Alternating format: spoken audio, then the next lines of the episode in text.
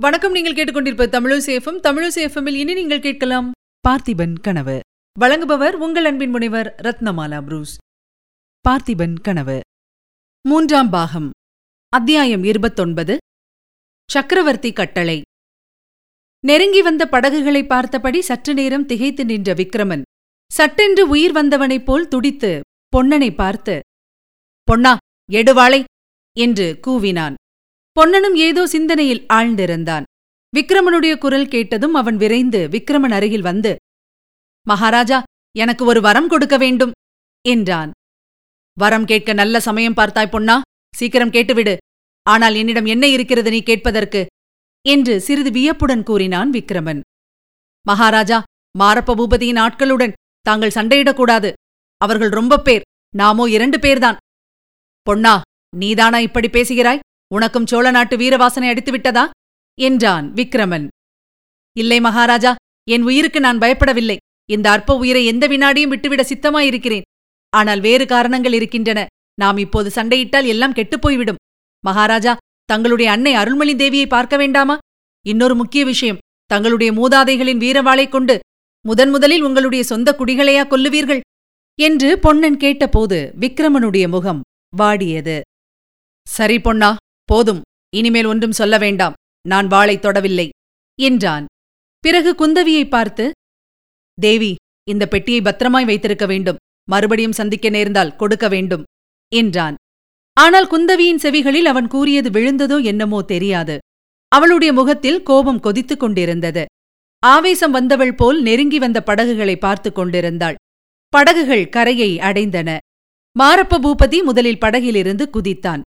மரியாதையாக குந்தவி தேவியை அணுகி பெருமாட்டி தங்கள் அனுமதி இல்லாமல் இங்கே வந்ததற்காக மன்னிக்க வேண்டும்.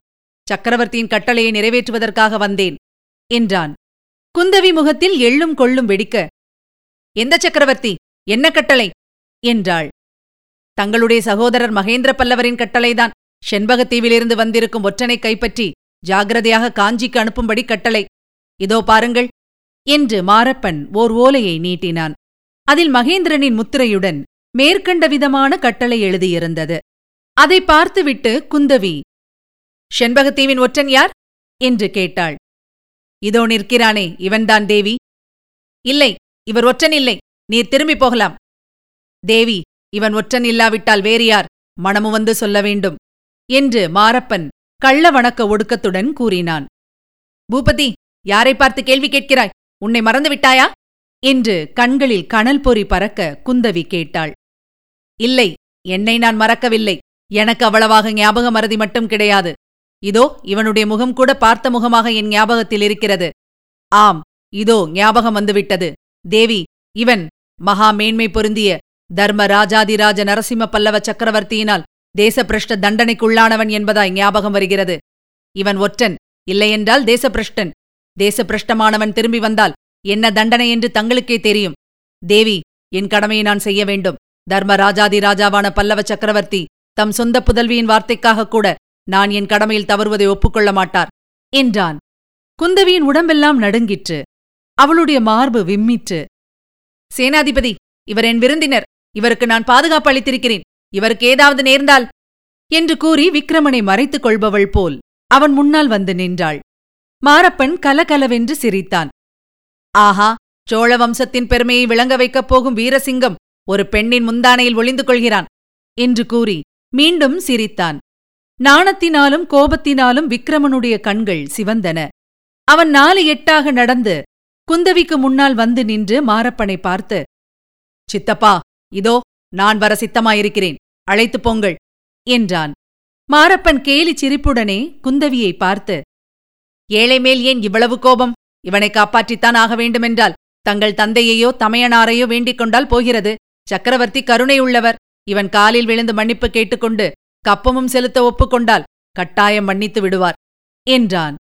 இந்த வார்த்தைகள் தான் எதிர்பார்த்தது போலவே விக்ரமன் குந்தவி இருவருடைய முகங்களிலும் வேதனை உண்டாக்கியதை அறிந்த மாரப்பனுக்கு குதூகலம் உண்டாயிற்று. விக்ரமன் உடனே விரைவாகச் சென்று படகில் ஏறிக்கொண்டான். குந்தவி விக்ரமனை மிகுந்த ஆவலுடன் நோக்கினாள். தன்னை அவன் திரும்பி பார்ப்பான் என்றும் தன் கண்களினால் அவனுக்கு தைரியம் கூறலாம் என்றும் அவள் எண்ணி இருக்கலாம். ஆனால் விக்ரமன் திரும்பி பார்க்கவே இல்லை. மாரப்பன் இந்த நாடகத்தை சிறிது கவனித்துவிட்டு பிறகு பொன்னன் மீது தன் பார்வையை செலுத்தினான். அடே படகோட்டி நீயும் வா ஏறு படகில் என்றான். அவன் ஏன் வரவேண்டும் பொன்னனை பிடிப்பதற்கும் கட்டளை இருக்கிறதா?